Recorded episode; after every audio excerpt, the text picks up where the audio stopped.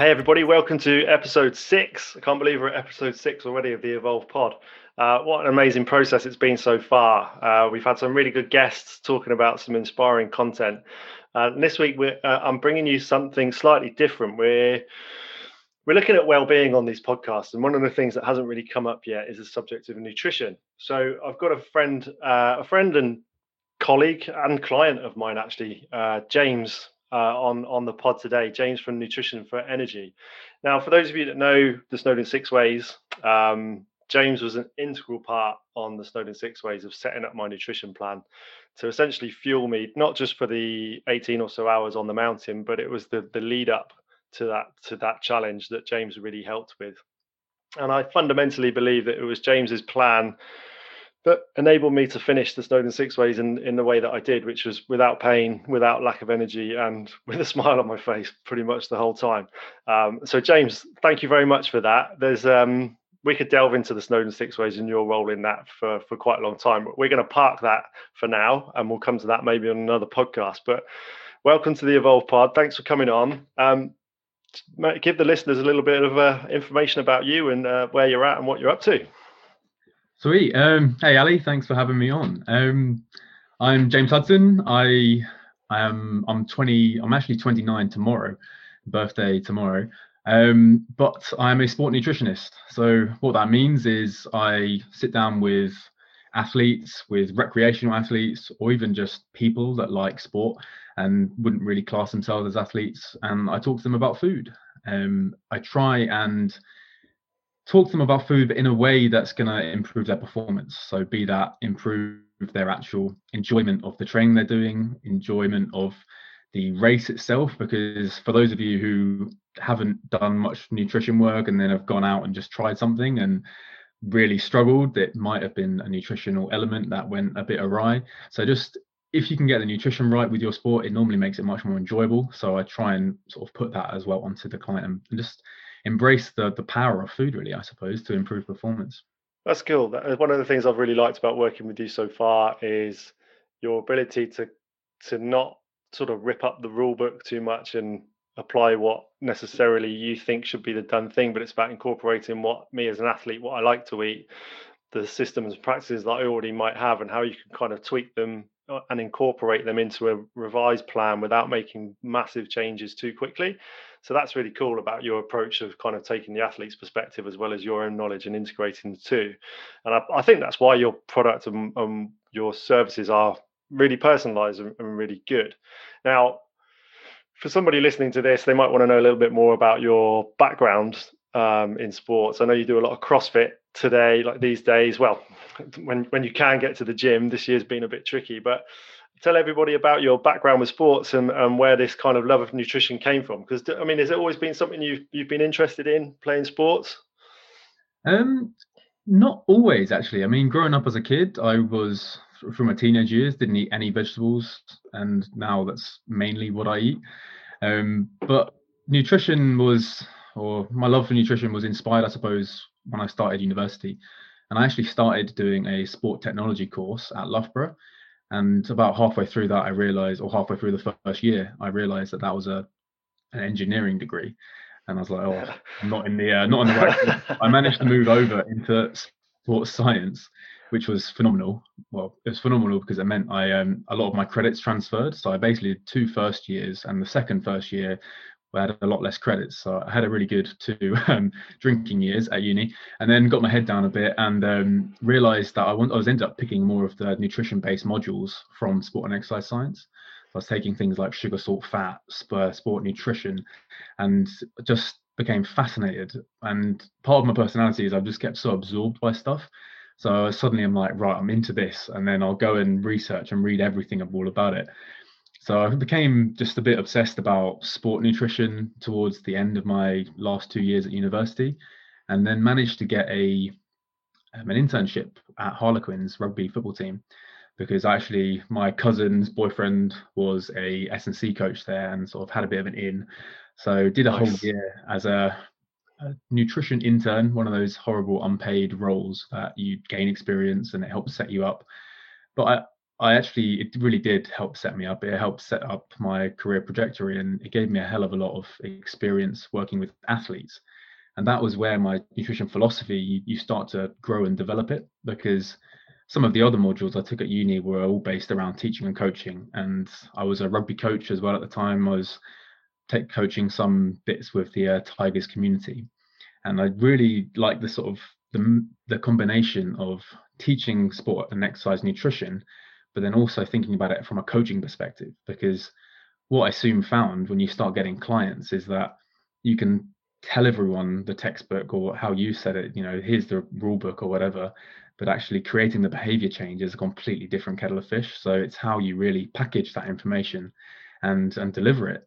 And in a way it's it's like what you said um, you've got to really build a relationship and get the trust and there's a huge amount of coaching that goes with the nutrition information so that was a bit about my background in sport nutrition. I sort of moved into Harlequins, and then the main nutritionist there, David Dunn, who was a bit of a mentor for me at the time and fantastic um, nutritionist, basically helped me get some jobs in sport nutrition after that year of unpaid work. So I then moved on and did a year with Richmond rugby football team, who had just moved up into the championship. So they just um, it was a really interesting situation actually because they're um, they're rugby players who work full time jobs, but then they were moving into a league where they're playing against rugby players who are professional. So the nutritional considerations there were quite difficult because they're just they're not really athletes. They're sort of part time athletes, and they've still got their jobs. So you're just basically focusing on recovery and trying to get as much good nutrition into them as possible when they're not out boozing and seeing clients. So it was different nutritional considerations, but my personal sporting background was rugby, so I found that a very easy fit to get on with the clients, or not the clients, get on with the team really, and just you got to muck in. So I really enjoyed that. And in that period of my life, I was also working with Oxford United football team, which was awesome. I, I thoroughly enjoyed that role. Um, it was a bit stepping out of my comfort zone there because my background was just rugby, and didn't watch football, didn't really enjoy watching football. So it was suddenly learning how to interact with footballers and actually, you know, watch football. So you've got something to talk about. But it was great from a nutritional point of view because there's different nutritional considerations. You're not just trying to get these guys as big and as strong as possible. You're you're trying to make sure that they're able to fuel their training. And actually, footballers like the, the season is so long. They've got like almost two games a week, quite a lot of the time on top of the training. So there's just a huge amount of of running. like their their amount of running on their GPS is huge. So what are the nutritional considerations for that? I think carbohydrates. Um, but anyway, there's just so much, all these like little different elements and all these different jobs. You pick up different skills.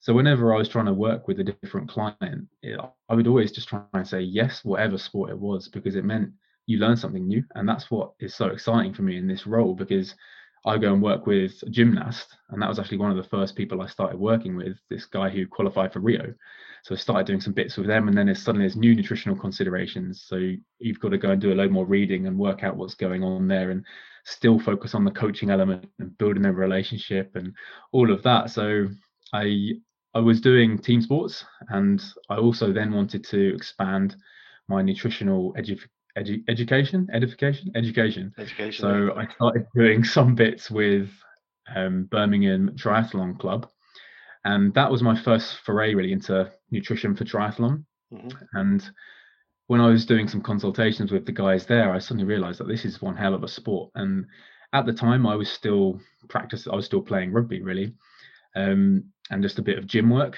And after after university, I was basically didn't really have a rugby team and I thought, you know, I'm just in the gym and I was I was lifting in the gym one day and I thought, you know, I'm I'm bored of lifting weights. Like I was a bit of a gym monkey and that was all I really did. So I was sort of thinking, oh, what's different? And actually I'm I'm learning about all this nutrition for triathlon and as I'm teaching all of this, but wouldn't it be great if I had some experience of my own I could really mesh over and incorporate into my nutritional lectures and actually i'm going to learn a huge amount i'm always up for a new challenge and i just love learning stuff so i jumped in the deep end um, obviously so first triathlon signed up to ironman nice um, I've done Ironman Nice. I know all about Ironman Nice. It's not it's not a triathlon to be messed around with. So fair, fair play to you. Yeah, I didn't realise it was quite so hilly um, on the bike. Um, I basically signed up to it because I'm very fortunate. My granddad has a house um, about an hour's drive from Nice, so I just figured, oh, oh we'll nice. go down to it and then have a nice holiday. It'll be great.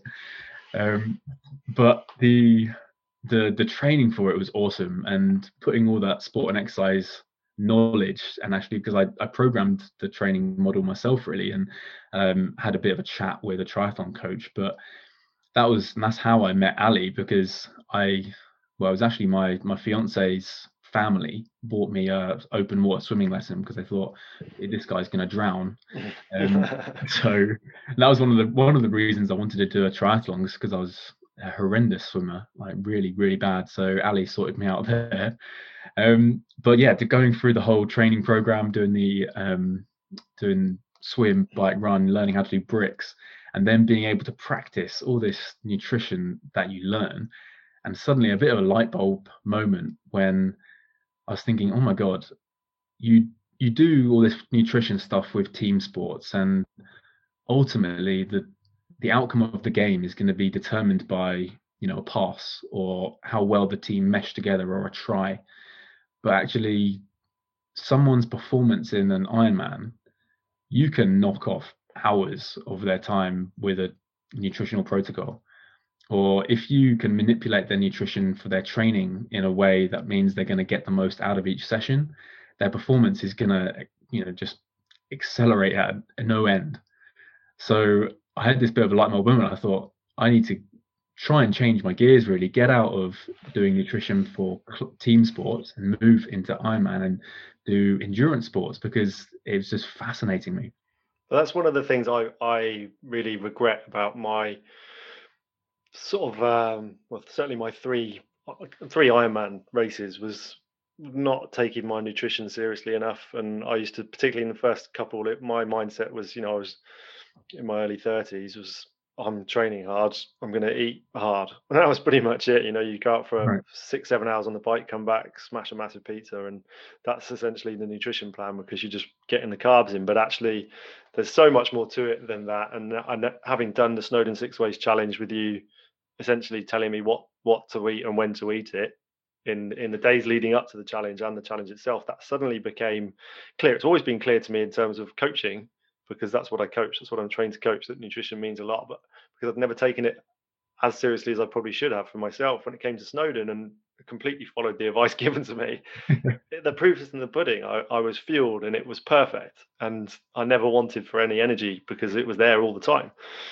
So it's it's a it's a really cool what you were saying there about your journey from team sports into triathlon and, and sort of solo sports and, and working with a Rio gymnast. I mean, that's amazing. And two things really spring out there for me, which we're going to come to in a little while, is the uh, you, so you mentioned about stepping outside your comfort zone on um, to go to Oxford United Football Club and then coaching the Rio athlete and thinking, I probably don't know 100% of what I should be coaching here, but I'm going to go away and research it and I'm going to learn it and I'm going to absorb all this stuff. And I think putting yourself out of that comfort zone is where, as humans, we start to better ourselves and we start to really learn.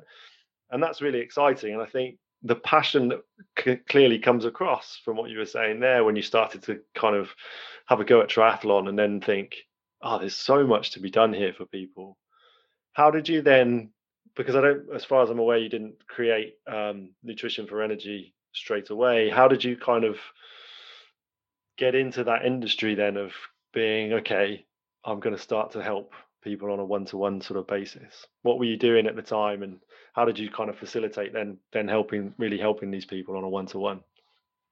Well i was i was working with richmond and i was working with oxford and mm. dabbling with um, birmingham triathlon.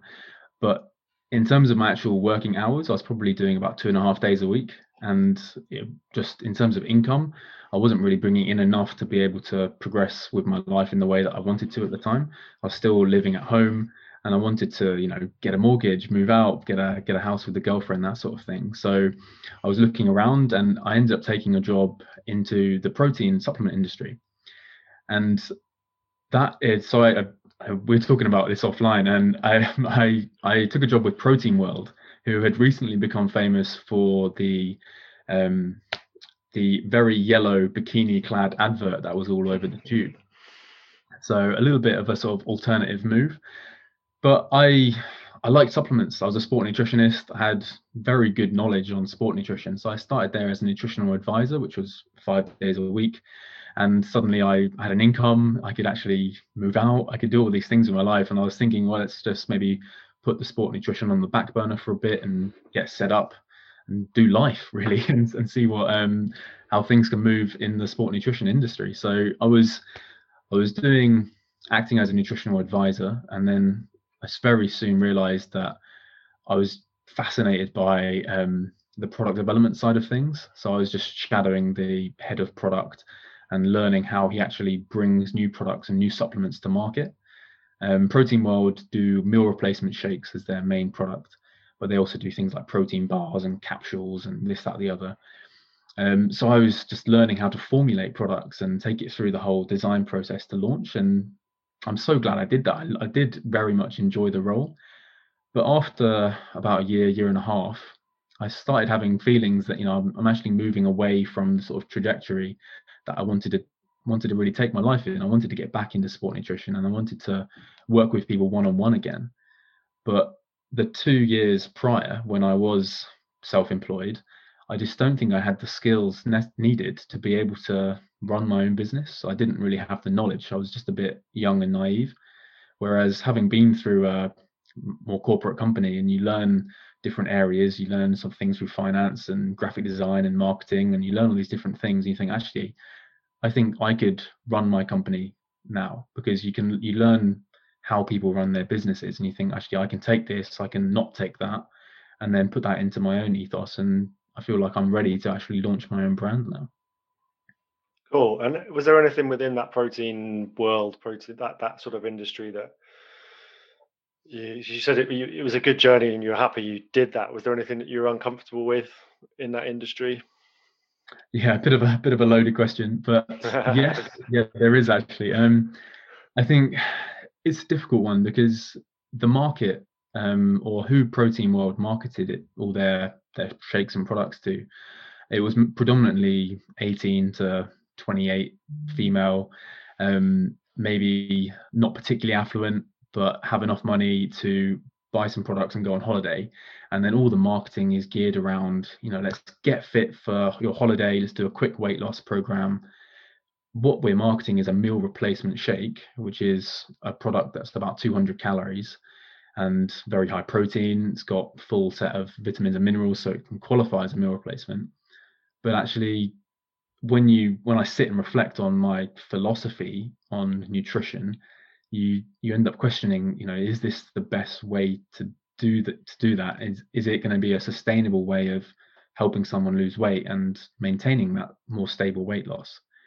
Whereas actually, it's just a very very good business model for a supplement company because the the weight loss model doesn't work. You have rapid weight loss because you've made an unsustainable caloric intake. You then put the weight back on. Hey, let's market you uh, get fit for winter or whatever it is.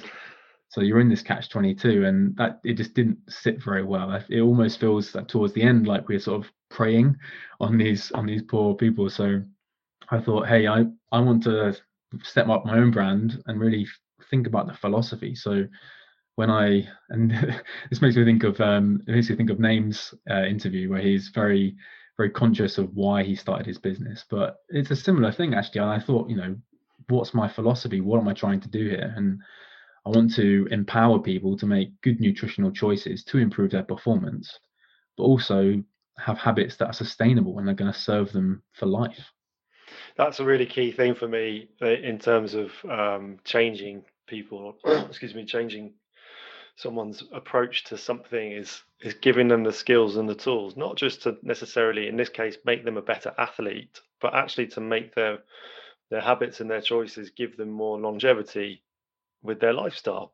Um, and I think that's a really cool, a really nice, and a relatively refreshing philosophy to have, particularly in the nutrition world, because there's a lot there's a lot of um, products and marketing out there that is so almost in your face and so sort of uh, orientated around the look and that kind of thing that it's not it's not massively healthy And so to well, be notice, Ali, I don't actually have any before and after photos on my page, yeah. and that was a conscious decision. It's not that I haven't had them sent through. It's just I don't want to be marketing this. Hey, you'll do this plan six weeks to abs, and even when I was trying to do the six week challenge uh, marketing, I was marketing it saying, you know, it's a terrible business model. I'm hoping to give you this information that you're then going to not need me again. yeah. But as part of my philosophy, I thought, you know, if I just have to be able to spread that information to more people, then ultimately that's fantastic because it means I haven't just had the same people over and over again. I've actually spread the message to more people. So mm. it was a bit of a win anyway. Nice, nice. Okay, so that's that's a really good picture of nutrition for energy and and and how and why you got to setting it up. I think um, you know that's that's that's a really nice kind of line into where you are now with the business. How long have you been been trading with uh, nutrition for energy now? It is just over a year now, actually. Um, cool. It was a year in September, so about a year and three months. Nice one, congratulations. um, I, I, want to talk to you as well about um, these these things keep coming up, particularly in the last sort of three or four years and they're the types of diets that, that the listeners may have tried or heard about. I've certainly dabbled with a few for my own research, you know, using myself as a guinea pig. Um, my wife Annie, she's she's tried a few um, various diets as well, but I wanted to get your sort of professional take on them in, t- in terms of the things like we're looking at the vegan diet and the paleo diet and etc. Mm-hmm. And what you know, what not what your thought is on each and every one of them, but in terms of as an individual, if you're looking at mixing up your diet and, and setting yourself some new parameters to work with what's your advice on that would you would you say sort of research a particular title should we say vegan for example or would you look at the options and start to create a blend of what is actually going to be best for you um definitely the the latter however that's going to be very difficult because in the nutrition blogosphere, there's so many people competing for our opinion, or not. So many people competing for our our market. Really, there's people trying to sell us stuff. So it's it's incredibly difficult thing to do, and it's almost easier to say, "Oh, I'm just going to be paleo or be vegan," and then you're part of that tribe, and you can close your ears off and just go go with that type of nutrition program. But it's probably then not the most effective way or not necessarily the most effective, but it's going to be restrictive because that's the nature of those diets. Yeah. So I remember trying the, I tried, I went vegan for about six or seven months, but I didn't really fuel myself effectively for it and kind of gave up on it. And I think if I'd have had a little bit more input or looked out for a bit more input from someone such as yourself, I may have been able to do it uh, or slightly more educated and it may have worked a bit better for me. So I think definitely if any listeners are looking to get some help with their diet, it's like you know it's like getting a personal trainer. It's like getting a coach. It's it's it's allowing you to better yourself in terms of your well-being and also for your performance as an athlete. So it's definitely worth getting some help on that front. So obviously, I'd say, I'd say just to jump back to back to the yeah. question asked prior. Um, you need to try and work out your why. Like, yeah. so why would you want to be eating paleo or vegan? I mean, if your why is maybe um, environmental reasons, then that's absolutely fine. Let's you can eat that way. Maybe eat less meat products. You don't actually have to be specifically vegan to eat a more environmental diet. You can eat more plant based. And I actually pref- much prefer that term because it's not quite as loaded. You don't get sort of yeah. um, branded quite as much. but um, yeah, so if you're for going for these sort of diets, they are restrictive in nature but actually do you have to eat that way the whole time you mentioned a more flexible approach so if you know your why then it will allow you to make decisions around it so for myself personally i i had this debate i was like you know what how am i to fuel myself so what i've landed on is a pescatarian diet that i try and eat in an environmental way and by that what i mean is i don't over consume fish. So when I first became pescatarian vegetarian, I was eating huge amounts of fish because I was like, I need to be getting high protein and all of this. And I thought actually that's probably all equally not as sustainable because I'm having a huge amount of seafood. So maybe I'll try and limit myself to fish once a week. And the reason I'm still want to incorporate fish into my diet or seafood is because I really enjoy the taste of seafood and I find there's a great range there. And we want to encourage people to eat a diet that they like and they enjoy because then they're far more likely to keep doing that. And the benefits from these diets come from how well you can sustain them. So actually, I eat that sort of diet. I I haven't eaten meat for about five years now, but I replaced it, and I don't think it, eating meat is unhealthy. But I think when you make the swap, and I made that swap for environmental reasons, I think when you do make the swap, you end up putting in more vegetables, and you end up putting in a wider range of vegetables simply because you're replacing things. And I think that is quite a healthful element. So you can eat an omnivorous diet that is very healthful as long as you are putting in a huge amount of range. And that's the key. And yeah. that's it's basically the opposite of these restrictive diets. Yeah. Have a huge amount of range. Yeah. No, that's really interesting. I think uh, what what really strikes me is the what you said there, and, and you know you've heard me talk about it quite a lot. You know, is that you're understanding your reasons why. I think with anything, if you can understand your reasons why, it allows your decision making to be so much more on point because you you do understand things on a deeper level, and so you can be at peace with that, and you can be okay with that, and really really kind of start to fuel yourself in this case really effectively, uh, and knowing what the goals are and what the outcomes are, rather than just doing a diet for the sake of doing a diet. And I think yeah, your, your kind of your views on not necessarily restricting yourself too much is a really good thing because essentially food and eating needs to be pleasurable. It needs to be something to look forward to and not uh, not as a reward. I don't want to eat such and such because I've done X, Y, and Z. It needs to be I want to eat something because I want to eat it. I like to eat it, and it's going to do me good. And mm-hmm. I we've done some really interesting work with some of our clients on how you appreciate that food, and even going so far as to engage with that food while it's in your mouth what does it taste like what's the texture like what's the what does it smell like? All that kind of stuff and building up this really cool positive relationship with your food. And i remember one comment you gave to me in snowdon i think on the, the day of the race when i was munching down some food you just, you just looked at me and just said slow down and chew which is really important because it kind of on a, on a number of reasons for, for for that one. But you know suddenly okay, yeah, I'm going to slow down. I'm going to start to enjoy my food and get to know it a bit better on on that deeper level, rather than just being told this is what I can eat and this is what I can't. So I'm going to eat what I can. I think that's really cool. Um, on that on that point, Ali, yeah, how we eat is so underrated. Mm. If you think about the maybe let's take the Mediterranean diet for it as an example here. Like we see these sort of yeah super healthful diet for longevity, but then it, it's I mean, maybe not half of it, but a huge amount of the benefit of that type of diet is how the French or how the uh, Italians, how the Greek eat. You know, it's they eat very slowly. They they don't have TV on at the same time. They sit, they talk, they enjoy their food, and actually, then your body's able to really tap into your hunger signals. So they're unlikely then to overeat because they've taken so long. They've they've actually receiving the, the signals saying you're full, you don't need any more. Yeah, definitely, and I think that's certainly oh, certainly something we I think most people listening will feel they get caught out on sometimes is eating quickly because you've got to rush on to the next thing or you know eating sitting down with your feet up on a tray watching the telly or something like that which is possibly from what you said there maybe not the best habits.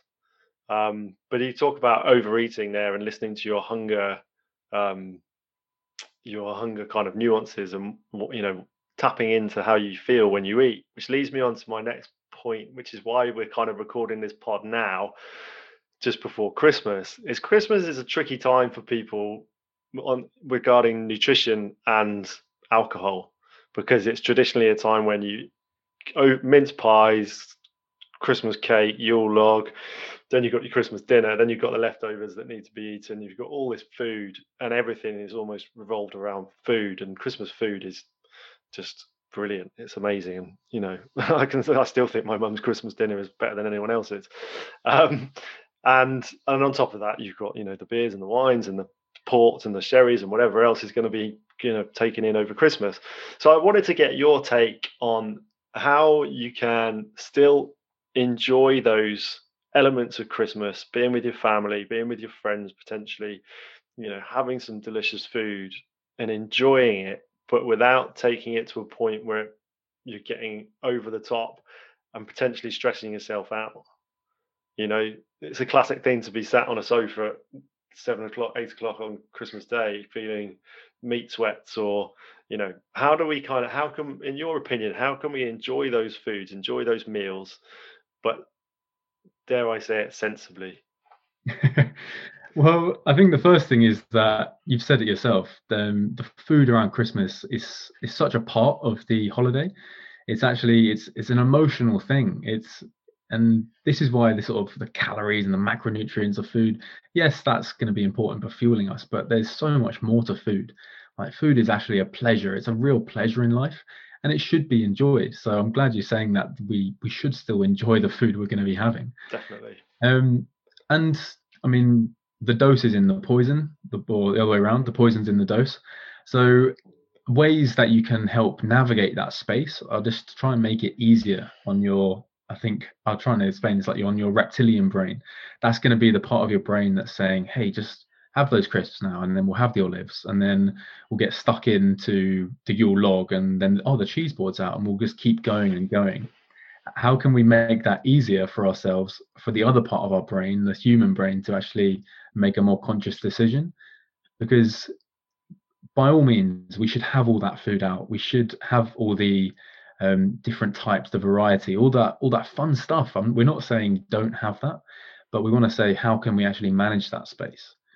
So little things like if you've got the the starters out or something like that, just think about the timing that you bring that out. How long is that actually going to be circulating before you before you then sit down for main course? Typically, the longer it's circulating, the more you're going to eat. so there's little things like that. Like if you've had enough, like maybe move it to the other side of the room, like circulate it somewhere else, so that you're not then tempted to keep overeating if you don't want to. Um, other things, so with the main meal itself, um, get a slightly smaller plate and then don't just load it huge amounts because we're all going to go back for seconds, right? Anyway, yeah, yeah. so the, there's going to be plenty of food. There always is. Um, well, I'm saying that we're in quite privileged circles, but um, very much hope that everyone does have a good amount of food around Christmas time.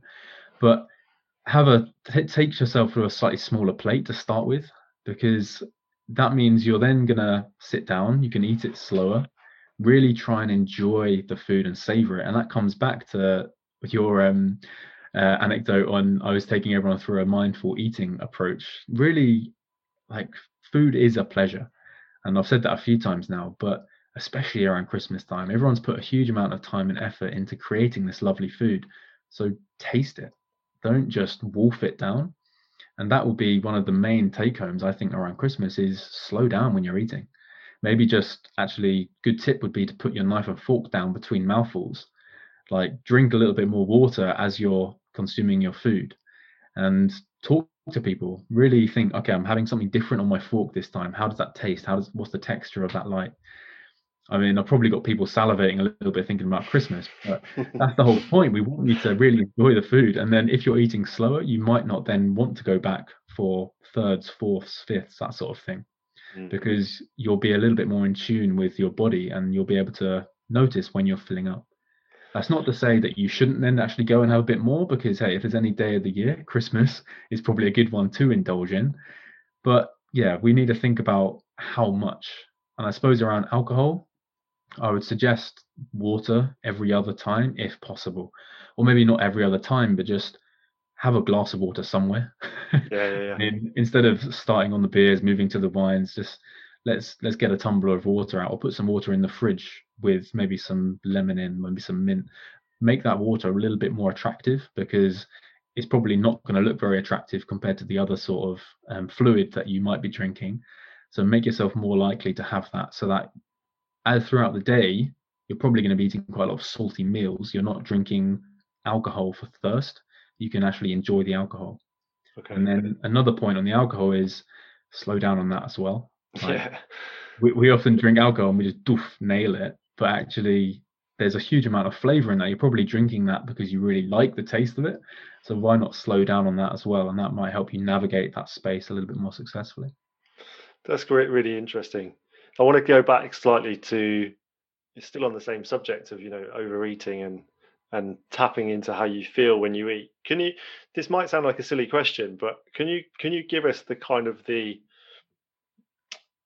physiological triggers that you should start to feel or get as you're on the way to actually being full not on the way to finishing eating but on the way to your you know your stomach being full and yep. you know you sensibly shouldn't eat anymore but we probably will because it's christmas what can you can you can you just kind of highlight what people might actually feel at that point because i think you know certainly over christmas in years gone by I, I, i've haven't recognized it and paid the price later because i'm stuffed like literally right up as, as, far as the food can go yeah. because I've missed those triggers. I've missed that feeling of I'm full because I don't know, maybe I'm eating too fast. But if it sounds like quite a basic question, but it might just help someone realize when they have got to a point where they don't necessarily need to eat anymore. Yeah, of course. I mean, the whole the whole thing starts like we can talk through the digestion cascade, I suppose, because that's where the whole thing starts, and it starts in the preparation. So when I mean, I'll do a quick analogy. When you're queuing for a roller coaster, right? They don't put the queue sort of in a in a tube or in a building. You actually queue right underneath the roller coaster, and the reason for that is it will make you enjoy the roller coaster a lot more if you're seeing everyone having fun and you're part of the experience. Mm-hmm. The same thing with food. If you're part of the cooking and the preparation period, you're more likely to actually enjoy it and get more out of that. So try and be part of that in some sort of way if possible. And then when the food's coming out, what's going to happen physiologically is the first thing is you're going to get this saliva response because you might smell the food, see the food, and you're like, mm, yeah, I'm, I'm, getting some saliva coming on my mouth. But what that's doing is it's your body um, starting the first part of the digestion cascade. There's amylase in the mouth, in the saliva, which is going to start digesting any carbohydrates you put in your mouth. So that's the first part, and that's something to actually just maybe try and clock next time you get some food. And you think, oh, this is the first part of the digestion cascade. You remember James from Nutrition for Energy talking at length about it? So try and clock that, and then when you have the food, make sure you're chewing it. So I've already spoken quite a bit about slowing down and chewing your food more. But when you do that, what's happening is it's giving your body time to register, hey, we're eating food. So what that does is you'll then it'll be your brain will be registering, yes, we're chewing, we're masticating food. not sure if that's the right word, but then we're going to be sending signals to the organs. Um, like pancreas starts secreting um, uh, starts secreting enzymes that can help with the digestion. Hey, food's coming, guys. This is great. So we then swallow the food. Um, the stomach gets moving, starts the churning process, and when the more you eat, so the more volume of food you eat, then what happens in the stomach is we get this stretch receptor response. And that's one of the three responses that is going to be signaling back to the brain, hey, you're you're filling up, you're you're having some food, you're having some energy, you're having something that's nourishing us. Um, so that's the first sort of response. And that's why if you're looking for a weight loss diet, you want to eat large volumes of food which are low in calories. So you want to eat these high water, high fiber foods because they're filling and they give you that signal that, hey, you're full, but you haven't actually eaten much. So on the flip side to that one, if you're eating these high fat foods, which are calorie dense, or maybe chocolate, for example, they're calorie dense, but they don't have a big volume, then suddenly you're putting a lot of calories in and you're not really getting this stretch response. So think about the stretch response in the stomach. Probably the more you eat, the more it's going to stretch. Hopefully that comes back. You also have a response in the stomach which determines the macronutrient that's in there. So that's why if you just have a gallon of water, yeah, there's a big volume, but it's not actually much um, calories in there. So your body will be able to register if you've had a lot of carbohydrate, proteins, fats. It'll be able to say, hey, we've had some calories. So that's why um, when you're having alcohol, like you're going to be able to consume a hell of a large amount, but actually maybe not feel that full. Um, okay. Then, so we, and then the final one is the hormonal response. So this takes a little bit of time. And this is why I was pushing to slow down with the food as well, because it's unlike a, a nerve, which goes really quickly. The, it's a hormone, so it's going to move through the blood, it's going to move a little bit slower. So this might take around 20 minutes.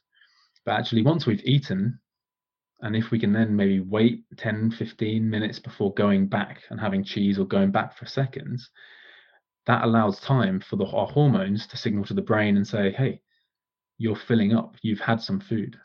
So our, okay. our hormone leptin, which is secreted by our fat cells, is gonna should be triggering saying, hey, like it's time to rest and digest. It's time to slow down, stop eating. Cool. I'm definitely going to start slowing down with my eating. Definitely, having listened to that, I think particularly over the coming weeks with all the indulgence that is is available, I think definitely uh, slowing down will, will really help. But um, kind of moving on a bit towards what you know what you do with your with your clients, um, your athletes, and the and the people you work with.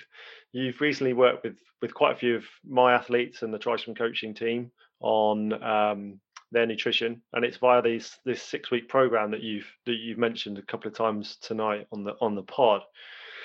Give, can you give people a little bit of information about the six week program? Uh, I know it can help, um, and, and, how it can help them, and yeah, you know where where can they find out more about you? Where how can they contact you?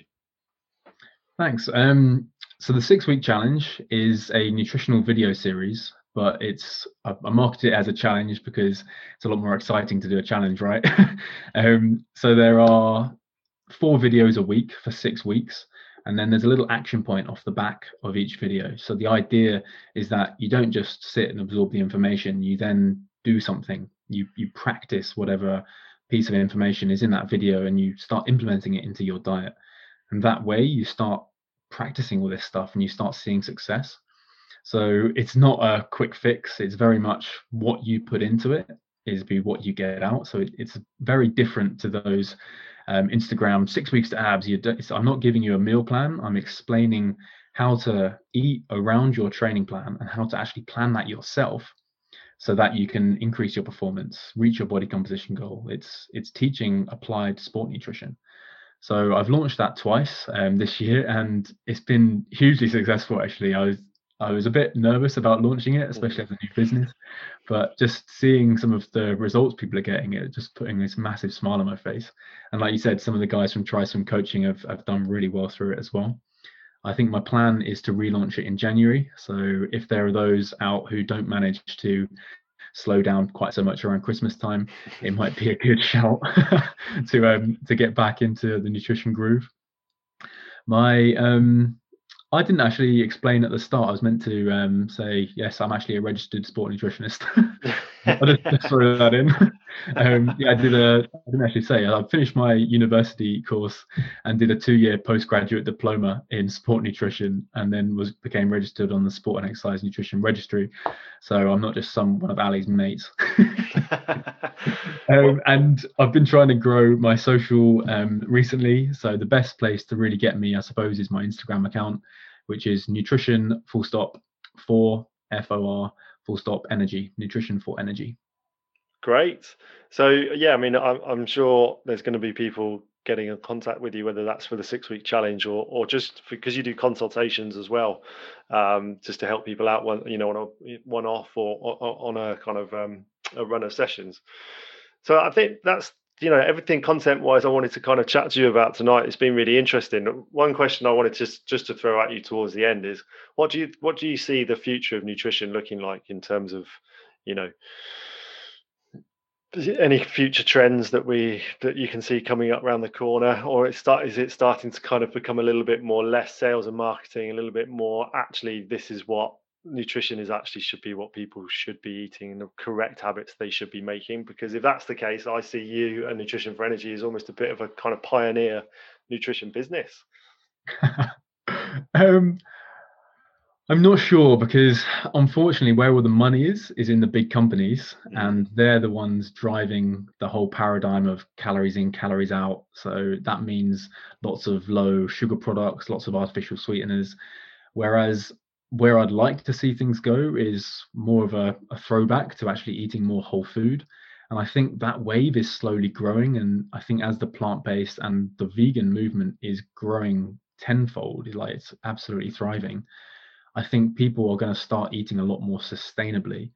So, what that means is, I suppose, for where the future of nutrition is going, I think big business will probably just jump on that somehow and then start marketing and selling broccoli or whatever for a lot more money than it's probably worth. Yeah. But um, hopefully less less processed food because we're all becoming increasingly aware that although it tastes good, it's it's not healthy for us. Yeah, Yeah. Well, look, James, I really appreciate you giving up your time to come and join join me on the pod tonight. It's been really interesting. Been a pleasure. it's, been, it's really cool to talk and find out. You know, I, I know quite a lot about your business because we chat about it quite often. But there's always things on on the podcast that I learn about people as we go, and it's been really interesting and, and genuinely appreciate appreciate your help, not just tonight, but on the Snowdon Six Ways and over the last couple of years with various things that we've had with both our coaching business and just personal help on on the, you know what and when to eat the right foods. So yeah, thank you very much, James. And if anybody wants to get in touch, it's Nutrition for Energy and at Nutrition for Energy on Instagram is the best way to get hold of James. And if you need any help with your food, I definitely recommend getting in touch because James, the way he works, the, the way he kind of delivers the projects, delivers the information that you need is is really personable. And um, he's a great guy. So mate, thank you very much. Thank you very much indeed. So we're going to wrap up now. Thanks for joining us, everybody. And um, if we don't speak to you before, have a great Christmas, and we'll see you probably, or you'll hear from us probably in the new year. Take care, everyone.